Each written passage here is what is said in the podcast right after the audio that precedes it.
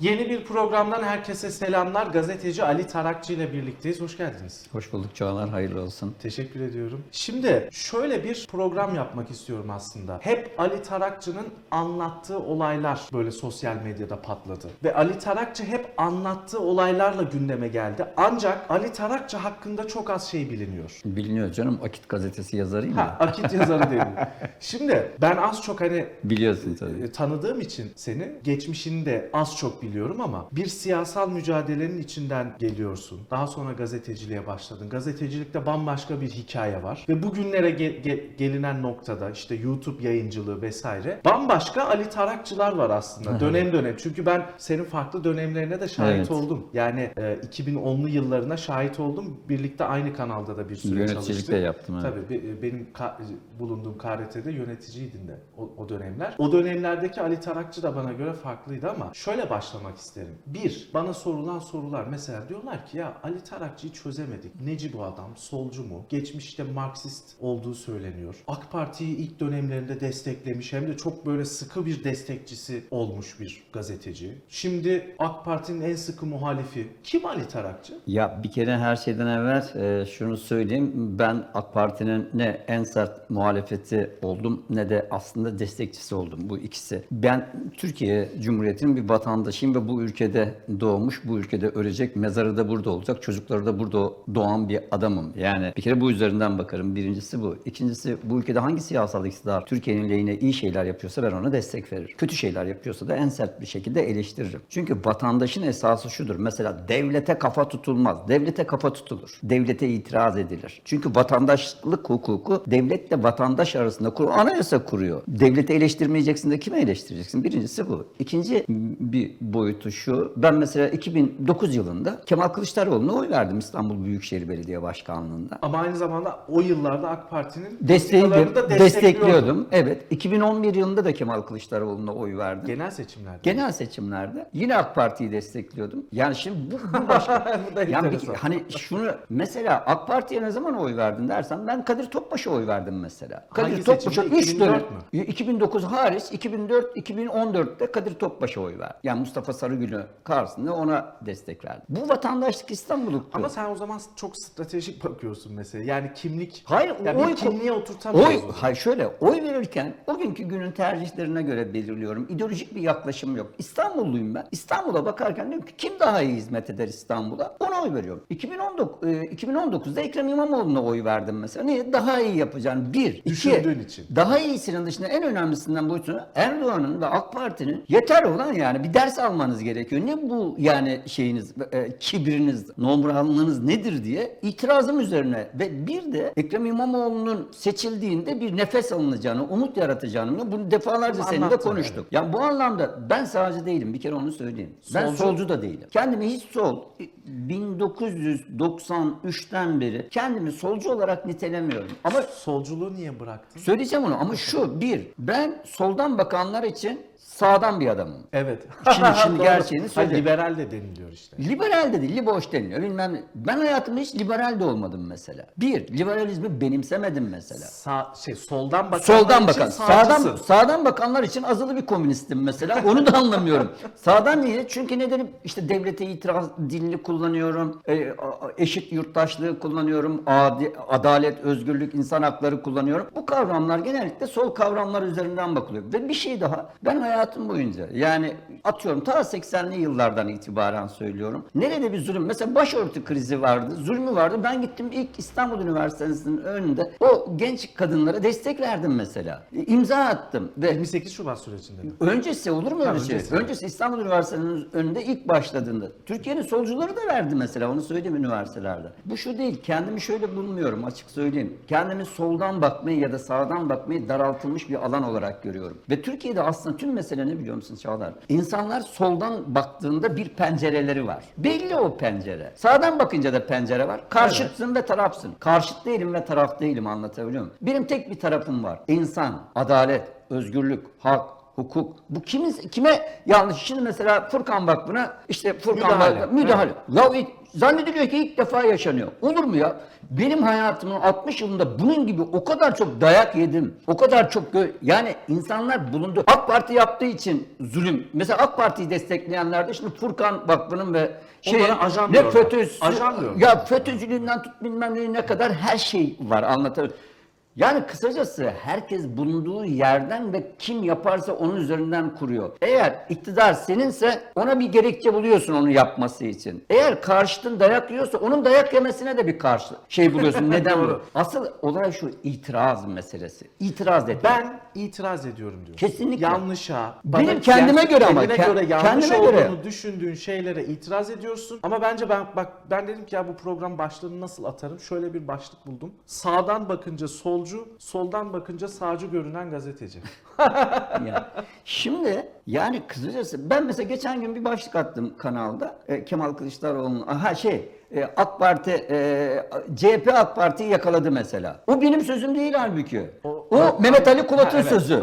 Ama adam diyor ki vay sen o- o- Mehmet Ali Kulat'ın bir araştırmasının sözünü başlık atmış. Yoksa ben CHP'nin AK Parti'yi yakaladığını falan düşünüyorum. CHP yerinde sayıyor AK Parti düşüyor aslında. Bu başka bir şey. Evet. Peki 93'te bıraktım dedin Tabii ki. Solculuğu. 93'e kadar solcu muydun? Marksistim. Marksist. Marksistim ve kendimi komünist olarak niteliyordum ve komünist bir hareketin içerisindeydim. İnanıyor muydun bayağı? Ne Yani demek olur mu? mı? Hani Tabii devrim ki. yapacağız. Olur mu? Ya o devrim ayrı bir gerçek. Devrim benim 15 yaşlarında e, inandığım bir gerçek. Yani ertesi sabah e, biz bir uyandığımızda devrim olmuş olacaktı ve sosyalizmle ülkeyi yönetecektik. Adalet ve eşitlik Buna gelecekti. inandığın bir dönem İnandım var tabii ama. ki. Var tabii ki canım ama daha sonra daha gerçekçi bir şekilde Sonra ne oldu? baktım. Mesela Ya ne- kı- kırılma nerede oldu? Kırılma 90'lı yıllarda oldu aslında hayatımda. Önce onu söyleyeyim. Tabii ta 80'li yıllardan itibaren içinde bulunduğum siyasi harekete yönelik Ha. de eleştirilerim var. Mesela işte Ahmet Ümit biliyorsun bizim Evet. e, gazete. O benim aynı gelenekten geldim. Gençlik hareketi içerisinde aynı bulundum. Komünist hareketin içerisinde aynı bulundum. Bir dönem ben, ben de Moskova'ya gidiyordum. Moskova'ya gidemedim. O gitti. Parti okuluna gidecektim. Bir dönem arkadaşlarımız gittiler. Ben kaldım. Eğer gitseydim iki yıl Moskova'da eğitim görecektim mesela. Yani bir şey parti içerisindeki bir sorundan dolayı gidemedim. Yani kısacası olay şu. E, tüm meselenin 93'teki kırılma nedeninde asıl olay şuydu. Partide bir tartışma yaşanıyordu. O, o dönemde işte TBKP e, kendini feshetmiş. TBKP? E, e, e, Türkiye Birleşik Komünist? Partisi işte TKP tip birleşmiş TBKP'ye dönüşmüştü. O dönemde bir parti girişimi, ortak parti girişimi vardı ve tartışma Marksist bir program da olsun dedi ve bir gün işte e, şeydeki m, kuru çeşme toplantılarında bir soru sordum kalktım. İşte Marksizm konusunda e, şey tartışma şu partinin programı Marksist olmalı ama aynı zamanda da e, sosyalizm olduğunda tüm siyasi partinin olacağı iddia ediliyordu. Aynı zamanda da Marksist partiye Marksist olmayanlar da çağrıda gelmeleri isteniyordu. Sorduğum soru şuydu. Bir, Marksist partide Marksist olmayanlar partiye gelirlerse ve bir gün ele geçirirlerse parti ne yapacaksınız? Güzel Ve soru. partinin programı Marksist program koyduğunuzda Marksist olmayanlar partiye niye gelsinler? İki, sosyalizm olduğunda sosyalist olmayan partiler var olacak mı Ha, sosyalizmde? izin verecek misiniz siyaset O, yapmalarına? ha, olacaklar. Olacaklarsa sosyalizmi devirme hakları olacak mı? Seçimle bile.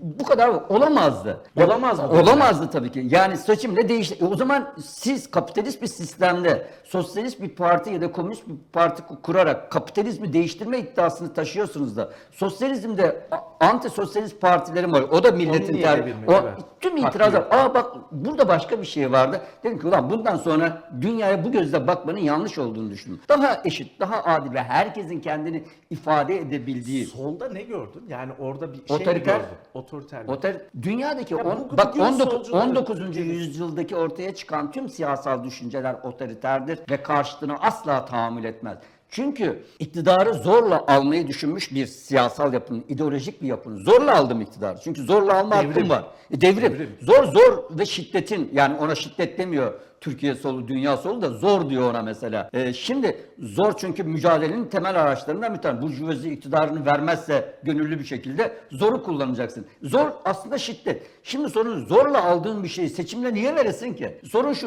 öbürleri niye sana versin O ki? zaman diktatörlük oluşuyor. İşte o- sorun bu. Yani bu düşüncenin itirazı üzerine. Yani benim 90'lı yıllardaki kendi iç, iç hesaplaşmam sonucu kendimi 93'ten beri sadece demokrat olarak niteliyorum. Sadece ama başında, arkasında, önünde yani sosyal demokrat, muhafazakar demokrat, liberal demokrat, sosyalist demokrat yok böyle bir Şunu kavram. diyebilir miyiz? Türkiye'de sol başka hiçbir düşünceye yaşam hakkı tanımadığı ve bu fikri savunduğu için ben solculuğu bıraktım. Bunu sol olarak kullanma. Bunu daha çok Marksist sol olarak bakmak gerekiyor. Marksist Leninist sol olarak. Mesela Mesela diğer sol TKP için bakmıyorum. TKP ya Marksist diyelim. bir Ha. siyasi hareket. Yani bu genel Ama olarak Türkiye'deki sol sosyalist hareketler... sosyalist hareket genel olarak şimdi Şöyle- CHP de bir sol ama öyle Ha, yok bakmıyorum. Ha. CHP'ninki sol değil artık. Yok o da bir sol da şu anlamda söylüyorum. Diğer sosyalist Ama sol şu var, aslında. genel anlamda diyorum. Türkiye solu diyelim. Genel anlam. psikolojik Devrimci olarak. sol diyelim mesela. Devrimci sol. Başka, Burada da devrimci sol diye anlamasınlar. Yani. Genel Evet. Başka düşüncelere fırsat vermeyecek endişesiyle sen yok ya ben bu fikrin içinde Çağlar, olamam Çağlar, Türkiye, deyip çıktın o alandan. Türkiye yani. solu, devrimci solu, başka düşünceleri bırak. Kendi içinde Ki farklı. farklı düşünceleri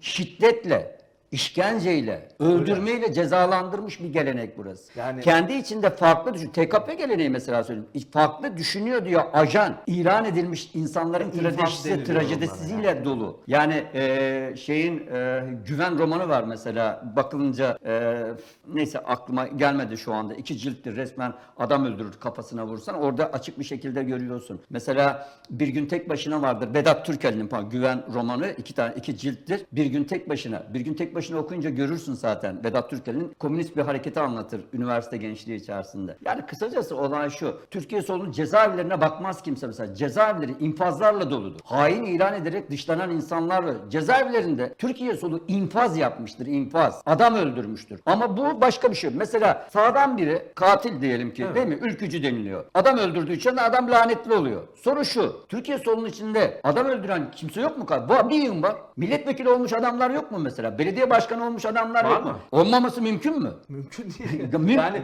80'li yıllarda Yet, bunu Bu- sadece bunların 80'li, bu işlerin yet- içinde 60'lı olup- yıllarda, Ha, yani 70'li bugünlerde yıllarda siyasetin E, içinde tabii ki. olan çok O bu var. mümkün mü? Sadece Şeyde ülkücü de var mesela MHP milletvekilleri. İşte onu anlatıyorum. Bu Var- tür olaylardan var tabii ki ama sorun şu. hüküm giymişler de var. E, bu Olmaz olur mu? Ya 12 Eylül dönemi öncesinde insanlar sonuçta 5000 insan öldü deniliyor değil mi? Ülkücüler bizden daha çok öldü diyor. Solcular bizden daha çok öldü diyor. Ama sonuçta insan öldü. Bir kısmı öldü, bir kısmı öldürüldü. Ö- öldürüldü dediğinizde yani öldü dediğimizde bir öyle öldüreni var değil mi bunun? Kim? Evet. Şimdi sola göre Bir ülkücüler ve faşistler ya da devlet. Şeye göre, ülkücülere göre solcular. Solcular. Ama herkesin katilleri var kardeşim ve herkesin katili kendi içinde bir kahraman ve herkesin öleni kendi içinde bir şehit. Şimdi Bunları işte görünce mi böyle bu benim zaten ben mesela Fikrin ya değişti yani. 15 yaşında gözaltına alındım ben. Yani ilk mesela Ha, sek- Yok, 80 tarih- yani işte 1980 o mesela 80 öncesi 16 yaşındaydım 80 ceza. öncesi dönemde aktif sol grupların Tabii tabii tabii tabii tabii. değil mi? 80, yani şey işte 16 yaşında gözaltına alındım. 46 gün gözaltında kaldım. Ağır işkenceler gör. 16 yaşında bugün ben 16 yaşında bir çocuğu düşünemem. Ama hepimiz öyleydik. Ülkücü çocuklar da böyleydi. e, Devrimci çocuklar da böyleydi. Başka siyasi hareketlerin işte şeyler de milli görüşçü çocuklar da böyleydiler. Yani onlar akıncıydılar. Yani kısacası olay şu. Hepsi çocuk çocuk çocuk ve o çocukların yüzünden silindir gibi geçti devlet. Birbirine kırdırdı. Aslında devlet kendi otoritesini yeniden hakim kıldı bu çocuklar üzerinden ya da bizim üzerimizden. 46 gün o işkenceyi gö- gördüğün anlarda devlete karşı bir şey olmadı mı? E, Devlete bir itirazım var. O gün de vardı, bugün de var. Çünkü nedeni şu. Bir zulüm ve zalimliği sadece devlet yapabilir. Bak Niye insanlar yapamaz mı? insan Devlet yapa- dışı Bir aktörler saniye. yapamaz. Biraz önce Devlet- dedin ki sol gruplar cezaevinde infaz Söyleyeceğim. yapıyordu. Devlet dışı gruplar yaptığında devletin görevi ne zaten? Adaleti sağlamak. O hayır onu ortaya Korumak. çıkarmak, cezalandırmak. Korumak, o tabii, göre tabii. bak şimdi devlet yürü derse, birini korursa o korunan artık devletin Evet. Şemsiyesi. kanatları Doğru. altındadır ve Doğru. devlettir suçlu olan. Ve herkes anlatır. Ya sabah silahı bir ülkücü kullanmış evet, o cinayet. Öğleden evet. sonra başka bir solcu kullanmış. Kim kullandırmış? E devlet. Yani sonuçta yukarıda bir yapı var. Devletin içerisinde kim var? O da ayrı bir tartışma konusu. Silahı tutan değil, silahı tutturan. dağıtan. E çünkü dağıtan. niye? Ben Kenan Evren'in açıklaması var. Evet, biz 1979'da darbe yapacaktık ama o şar- şartlar biraz olgunlaşsın diye 19 Niye şartları kim olgunlaştırdı? Şartların Halbuki olgunlaşması demek yani biraz daha millet birbirini... Hayır, vursun, biraz daha kırsın. kırdıralım. Tabii tabii işte. Bu yoksa vursun kırsın değil. E niye 12 Eylül sabahı hiçbir şey yoktu deniliyor? Ne oldu küt diye birbirine Silahlar Ha, sustu bitti. deniliyor. Ya bitmedi tabii o işin ayrı Şimdi yanı. 93'te kı- solculuğu bıraktın. Yani farklı bir artık dünyaya belki kendini açtın değil mi? Yo demokrat sadece demokrat. Tek bir dünyaya tek bir pencereden bak bakmak Çağlar. Gazeteci açısından söyleyeyim, vatandaş açısından da. Dünyaya tek bir pencereden bakıyorsanız siz aslında bir yandaşsınız. Siz aslında bir fanatiksiniz. Siz aslında Bir trollsünüz. Aynen öylesiniz. Siz aslında sadece o pencereden gördüğünüz yer üzerinden ve sadece o pencereden bakanlarla dostsunuz ve yol arkadaşsınız. Halbuki hayat bir gazeteci bir olaya bakarken tek bir pencereden bakarsa o olayı anlatabilir mi? Haberi görebilir Kendisi mi? anlayamaz bir kere. Anlar. anlayama- Anladığını zanneder. Anlayamadığın bir şeyi de anlatamazsın Ha, zaten. Yok işte o, o- onun için hayata çok pencereden bakmak gerekiyor. Sorun şu. Çok pencere senin penceren değil ki. Yani o pencerelerin bir siyasal görüşü var. Bazen solcudur, bazen sağcıdır, liberaldir, sosyalisttir, demokrattır, İslamcıdır. Ya başka bir şeydir anlatım. Yani e- etnik kimliği itibariyle Kürttür. Ali abi şöyle bir şey söyleyeceğim. Bugün bugünün gazetecileri yine sana geri döneceğim ama bugünün gazetecileri içinde herkesle ama herkesle oturup konuşabilen birkaç kişiden biriyiz. Bak ben dahil, ben de öyle. HDP'li ile otururum. HDP Genel Merkezi'ne gidebilirim. Deva Genel Merkezi'ne gidiyorum. Gelecek Partisi ile oturuyorum. AK Parti ile oturuyorum. CHP'lerle bu ama. oturuyorum. Ama şu var. O kadar çok gazeteciler de ka- e, kendin kendi karşı taraf, kendi oluşturdukları karşı tarafa vurdular ki birbirleriyle oturacak yüzleri kalmadı. Şimdi bende öyle bir şey yok, sende de yok. Mesela senin Gerçek TV'ye bakıyorum, herkes çıkabiliyor. Çağlar. Bak benim şu an Çağlar Cilara kanalının Türkiye için, senin Gerçek TV'nin ve birkaç tane daha sayabilirim böyle gazeteci. Türkiye için çok kritik bir yeri var. Burada biz herkesle karşı karşıya oturup birbirimizle konuşabilir ve soru sorabiliriz. Bunu yapabilen gazeteci sayısı az şu an. Şimdi Yani o açıdan seni de çok iyi anlayabiliyorum. Şimdi olay şu Çağan abi. Türkiye'de gazetecilerin %90'ı bir siyasi partinin halkla ilişkiler çalışanları. Evet. Ya da bir siyasi partinin genel başkanlarının siyasi danışmanları ya da basın danışmanları. Ben daha da ileri gidiyorum. Bugün Türkiye'de birçok belediye dahil siyasetçiler, siyasi partiler ya birer reklam ajansına dönüştüler ya. Yani şimdi hani özel bazı böyle spesifik örnekler vermeyeceğim ama işte sosyal medyada hazırlanan videolara falan bakıyorum. Liderlerin hazırlattığı videolar, belediye başkanlarının vesaire. Ya arkadaş reklam ajansına dönüştü buralar. Bu normal anlaşılabilir. Ya bu da tamam hani iletişim, herkese İletişim ulaşmak ama şöyle gazeteciler de bunların tanıtım elemanlarına Aynen, dönüştü. o- yani aynen o. sıkıntı o. Yoksa siyasetçinin yapmasında bir sıkıntı Şimdi yok. şöyle bak, hepimiz besleniyoruz değil mi hayatın içinde? Tek bir beslenme yöntemi hastalık. Önce onu söyleyeyim. Evet. Sağlıksız beslenme diyiliyor. Sağlıksız. Bir de düşüncelerin sağlıklı beslenmesi var. Tek bir yönden beslenirseniz sağlıksız beslen, sağlıksız besleniyorsunuz. Kanser oluyor. Düşünsel, evet, Tabii, düşünsel sağlıksız beslenme. Hastalıklarınız var. Aslında tek bir yönden beslenen insanların çoğu hasta çağlar. Bu kadar mesela tespit bu. Sosyal medyanın yüzde ya da gazeteciler camiasının yüzde doksanı hasta diyebilir miyiz? Şu fanatikseniz fanatiklik bir hastalığı. Fanatiklik. Ben size söyleyeyim Evet. hasta taraftarım demiyorum adam. Evet. Ya hasta e, siyasi parti yanlış. Şimdi ben diyorum ki Kemal Kılıçdaroğlu'ndan Cumhurbaşkanı adayı olmaz. Evet.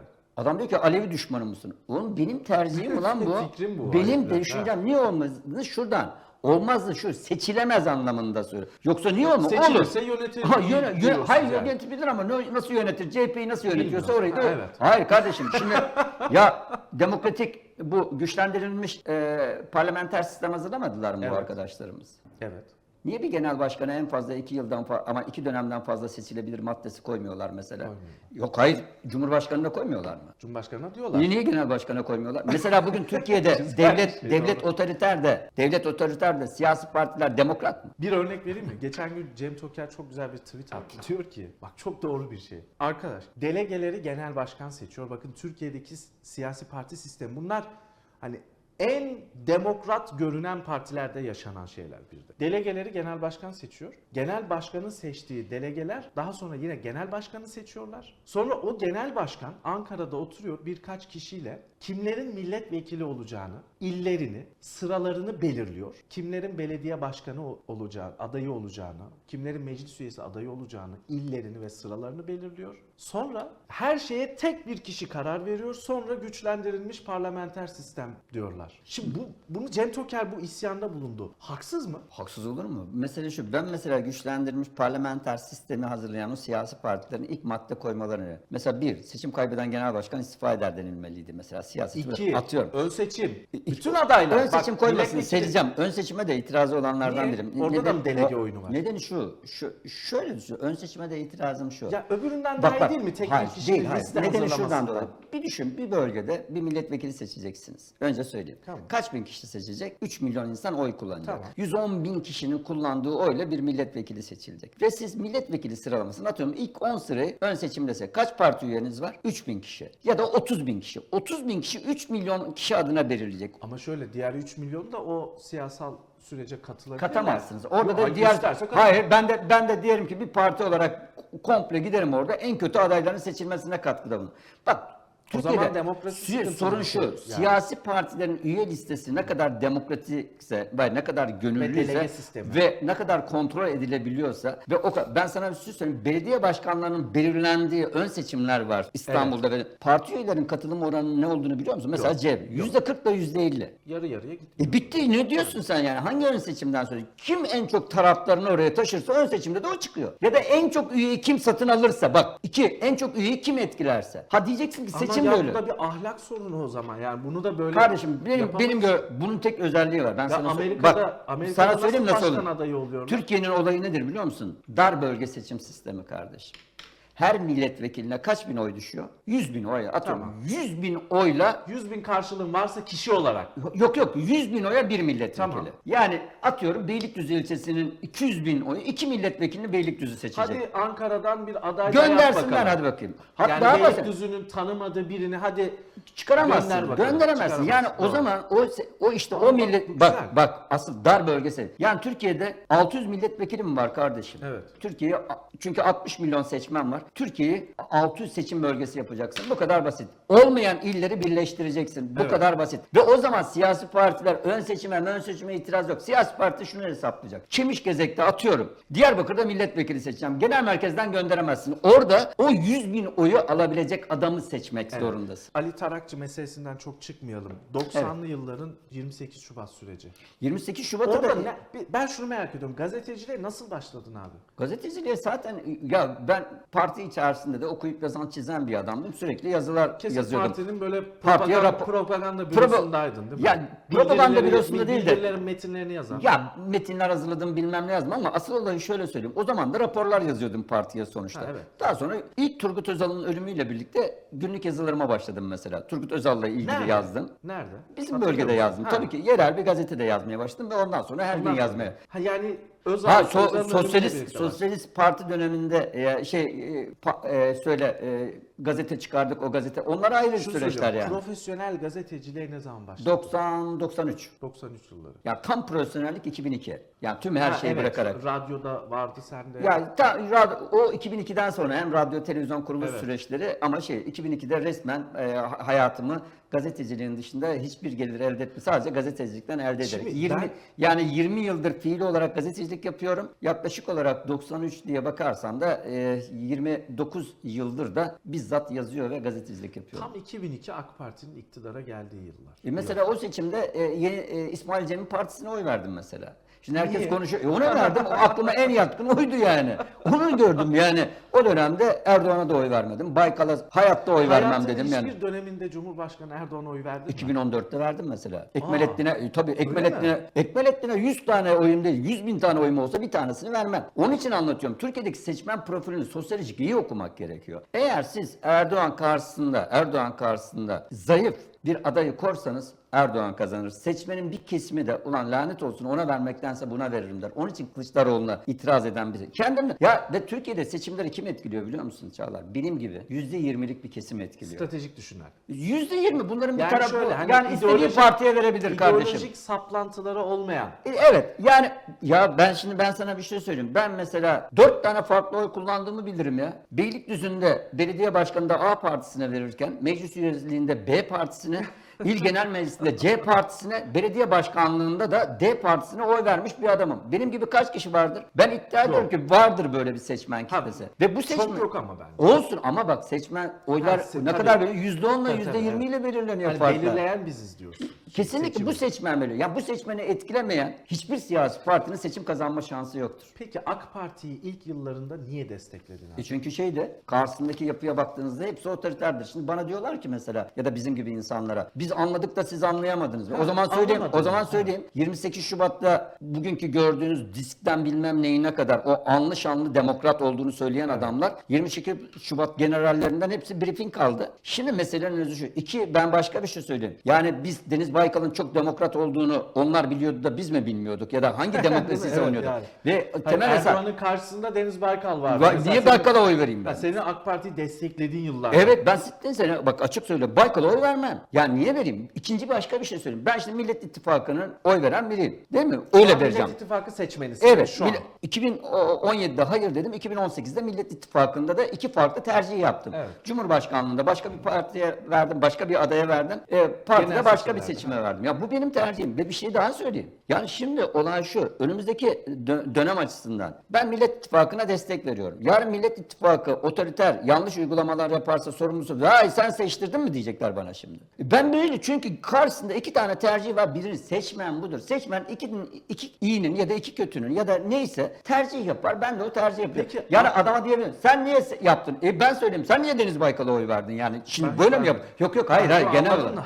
ya da 28 Şubat'ı niye desteklediniz yani? Ya çok basit bir şey söyleyeyim. Yani Ama çok enteresan. Bak 28 Şubat'ı destekleyen aktörler bugün AK Parti'ye karşı demokrasiyi savunuyorlar. Ya dediğin gibi hani o e, bazı şimdi şey- ama şu hayat o değişken zaman bir şey. da ben Çağ. mesela bak ben şunu e, e, gü- okuyorum siyasete bakınca. Ya tamam AK Parti işte bir sürü yanlışı var. Ya ama AK Parti'nin karşısında demokrasiyi savunduğunu söyleyen aktörlere bakıyorum. Onların da bir sürü yanlışı var. Çağlar insanların hayatları dümdüz bir çizgi değildir. Eğrili çıkışlıdır. Bazen yanılırız hayatın içerisinde. Erdoğan genel eve gidip o istemiş bir adam. Evet. Yani ya da meyhaneye gel. E, o gün öyle düşünüyordu. Nereden bileceğiz? Yani biri çok bilmiş. Ne yapayım? Onun kadar akıllı değilim ben Çağlar. Yani o tavuğun yumurta olup olmadığını eline atmış kıçına anlamış. E, Ben beceremedim kardeşim. Ne yapayım yani? Sorun şu. Bugün Kılıçdaroğlu'na işte bu Millet İttifakı'na yarın çok kötü bir uygulama yaparlarsa Sorumlusu sen sor- ben. Yok, Ne- çünkü- neden? Evet. Biri çok kötü kardeşim. Bugünkü AK Parti iktidarı. Ben derim çok ama. kötü. E de, Bak ben demiştim size. de ne olacak ama yani sorun şu. Bugün ben e, Türkiye'de e, açık kendi açımdan söylüyorum. Bugün mevcut siyasal iktidarı mı tercih edersiniz yoksa onun karşısında muhalefeti mi tercih edersiniz derseniz benim tercihim muhalefet. Ama bu şu demek değil ki. Ben onların her yaptığı işe kefilim. Ha, yok ya şimdi iyi şey ben şimdi savunma sanayinde AK Parti iktidarının olumlu şeylerini görmemezlikten gelecek halim yok ki iyi şeyler yapıyorlar. Bu savunma sanayinde yaptıkları yarın iktidara bir başka siyasi parti ya da koalisyon geldiğinde onlar devam ettirecekler Peki yani. ilk yıllarında AK Parti'nin desteklediğin dönemde yapılan işler doğru muydu? E, Türkiye Türkiye tarihine şöyle bakacaksın şey. O dönemdeki demokrasinin gelişmişliğine bakın. Ya getirdiği hukuksal Ekonomi, ortam, ekonomiye olsun. bakın bir bütün olarak. Bugünkü ortam bugün olmadığı için AK Parti seçmeninin AK Parti'den kaçışı. Yani sadece benim gibi stratejik oy kullananlar açısından bakmamak gerekiyor mesela. Ben şimdi 2017'de anayasaya hayır dedim. E, evet diyenler de evet dedi. Atıyorum şimdi evet diyenlere niye evet dediniz? Sizsiniz lan bunun sorumlusu. E, öyle dedi adam. İkna edemediler o insanları. İkna ha sandıklarda oy çalınmış bilmem ne. Bunların hepsi kontrol. Benim mi görevim gidip sandıklar? Muhalefetin görevin, göreviydi. Muhalefet gidip eğer sandıkları koruyamamışsa onların çünkü o iktidar olacak ya da o mücadele ediyor. O benim seçmen olarak bir şeye evet ya da hayır dediğimde ya da bir siyasi oy partiye bir partiye oy verdiğimde de vermediğimde milletvekili, belediye başkanlığı, belediye meclis üyeliği, il genel meclisi ihale diye bir beklentim yok ki Çağlar. Onların beklentisi var. O zaman onlar koruyacaklar. yani. Peki bugünün medya düzeninde kendini nereye koyuyor? Mesela Merkezdeyim misin Çağlar? sen merkezdesin. Kesinlikle. Ama merkez seni çağırmıyor. Çağırmasın. Şey de seni çağırmıyor. Hayır, benim Halk Millet TV de seni İttifakı- hayır, çağırmıyor. benim- hayır, hayır, Millet bırak. İttifakı'nın Ya televizyon şimdi- kanalları da seni Bir çağırmıyor. saniye Millet İttifakı'nın Ankara toplantısı olmadı mı? Evet. 28 Şubat. Ben gittim. Beni çağırmadılar mesela. E ne yapayım yani şimdi? Beni niye çağırmadıklarını onlara sormak lazım. AK Parti zaten kimseyi çağırmıyor. İşin ayrı bir yanı oto. Ama şu, şimdi herkes kendi yandaşını Mesela sen çağırıyor. niye Halk TV'ye çıkmıyorsun? E çıkarmazlar. Niye? E niye çıkarsınlar beni? Zaten orada çıkanlar belli yani şu anda. Ben kötü gazeteciler anlamında söylemiyorum. Çünkü o kadar da orası da belli. Ay- Şey, Kemal Kılıçdaroğlu'nu eleştirebilir misin Halk TV'de? Yok. CHP'yi eleştirebilir misin? Yok. Millet İttifakı'nı eleştirebilir misin? Hadi eleştirsinler. Ya bir kere yaparsın da. ikinci, Yo yo ikincisi uyarırlar. Evet. Ben bir kere çıktım dört kere uyarı geldi biliyorum yani. bir şey diyeceğim. Beni ara ara ara reklamlarda e, yani biliyorum neler yaşandığını onu yani karşımda CHP Şu milletvekili var. Halk TV'ye çıktın, muhalefeti eleştirdin, CHP'yi mi eleştirdin? Genel bana dediler Ha, ki genel. aman konuş sen biliyorlar nasıl konuş. E, aman konuşmana dikkat et. E, diyorum ki insan dört kere beş kere uyarılır mı? Ha, sadece iktidarı eleştir diyorlar. Yok ya genel yani yani muhalefet aman CHP ile ilgili bir laf söyleme diye. Söyledin, E, dört söylerim kere ben. uyarı geldi. Dört kulağına. kere. En az dört diyorum yani.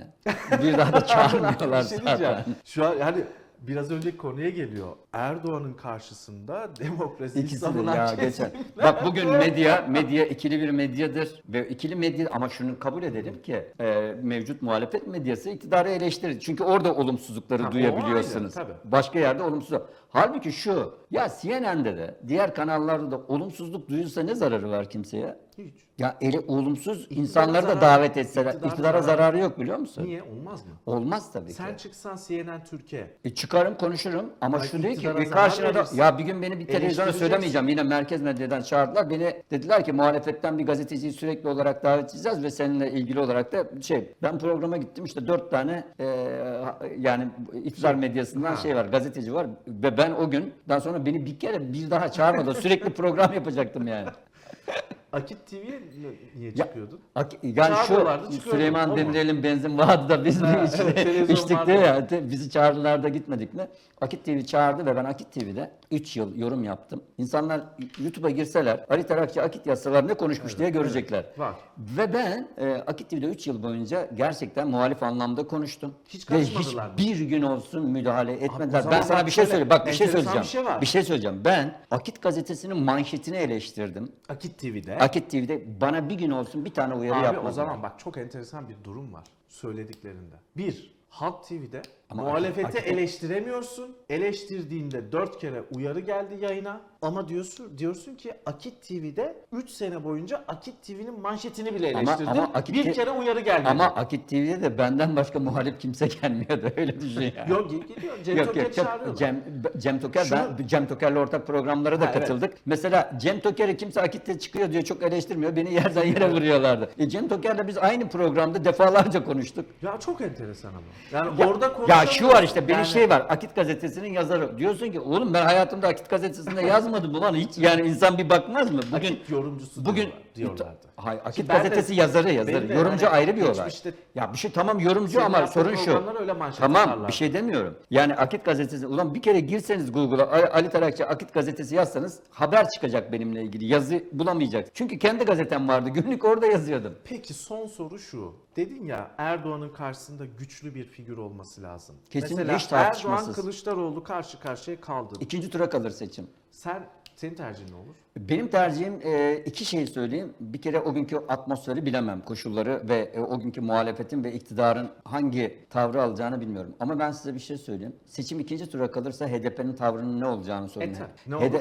Ben ikinci tura ikinci ikinci ikinci olursa Erdoğan'la büyük tarihsel uzlaşma yapacaklarını düşünürüm. Onu söyleyeyim. Erdoğan o hamleyi yapar. Yani ikinci çözüm süreci gibi yeni bir çözüm süreci başlatır. Açık söyleyelim. Evet. Son soru şu. Ekrem İmamoğlu'yla Beylikdüzü'nden Ya kalma 20 bir yıllık dostluğu 20 var, yıllık mi? dostluğumuz var, arkadaşlığımız var yani. Onu ayrı belki bir, bir programda konuşuruz. Öyle bir Olur, dosya olur, ki. yaparım. E, bu programın konusu değil çünkü Ekrem İmamoğlu ama Ekrem İmamoğlu bu topa girecek mi? Yani Ekrem İmamoğlu bu, to- bu Ekrem bu İmamoğlu bir- Ekrem İmamoğlu'nu bu toptan uzaklaştırabilecek bir aktör yok Türkiye'de Çağlar. bu seçim olmasa bile Çağlar yok mu? yok. Peki aday mı olacak şimdi ne yapacak? Çağlar e, son tabii konu bu değil ama onu da konuşuruz değil ama, ama şunu çok- söyleyeyim. çok- hani ben aday olacak. mı bir bilgi? Aday olacak. Ben bilgim yok. Tarihe not geçsin Bilgim yok. O zaman not geçsin. E, muhalefetin adayı Kılıçdaroğlu olmaz. Olmayacak mı? Olmaz. Olmayacak değil. Kendisi istiyor ve çok uzun süredir özel olarak özel bir kamuoyu algısı üzerine çalışıyorlar. Milletvekilleri sahada çalışıyorlar. Özel bir troll ordusu çalışıyor ve karşısında aday çıkabilecek herkesi bakın ittifak içerisinde de kendi parti içerisinde de itibarsızlaştıran bir süreç izliyorlar. Bilinçli bir şekilde Kılıçdaroğlu'nu koyuyorlar. Ama şunu bilinsin. Kılıçdaroğlu Erdoğan karşısında seçimi kazanması çok zor. İmkansız değil. Bak onu söyleyeceğini anladım. Çok teşekkür ediyorum. Ben teşekkür ederim. Ali Tarakçı konuğumdu. Çağlarcılara Soruyor programının ilk konuğu diyelim. Bu seriye devam edeceğim. Hatta e, yine aynı e, Çağlarcılara Soruyor'un özel konukları olacak. Yani seçim bir anlamda seçim yatırımı bu program. Çünkü seçimde istiyorum ki herkes gelsin konuşsun benim kanalımda. Ama herkes. Yani benim söyleyecek bir laf- lafım var diyen herkes gelsin konuşsun. Bunu istiyorum. Burada görmek istediğiniz konukları ya yorum kısmına yazın ya Twitter'dan bana mesaj atın deyin ki ya Çağlar abi veya Çağlar Bey veya Çağlar şunu da konuk alırsan çok iyi olur. Şuna e, şöyle sorular sorarsan çok iyi olur diyebileceğiniz kim varsa mutlaka yazın. Şimdilik hoşçakalın.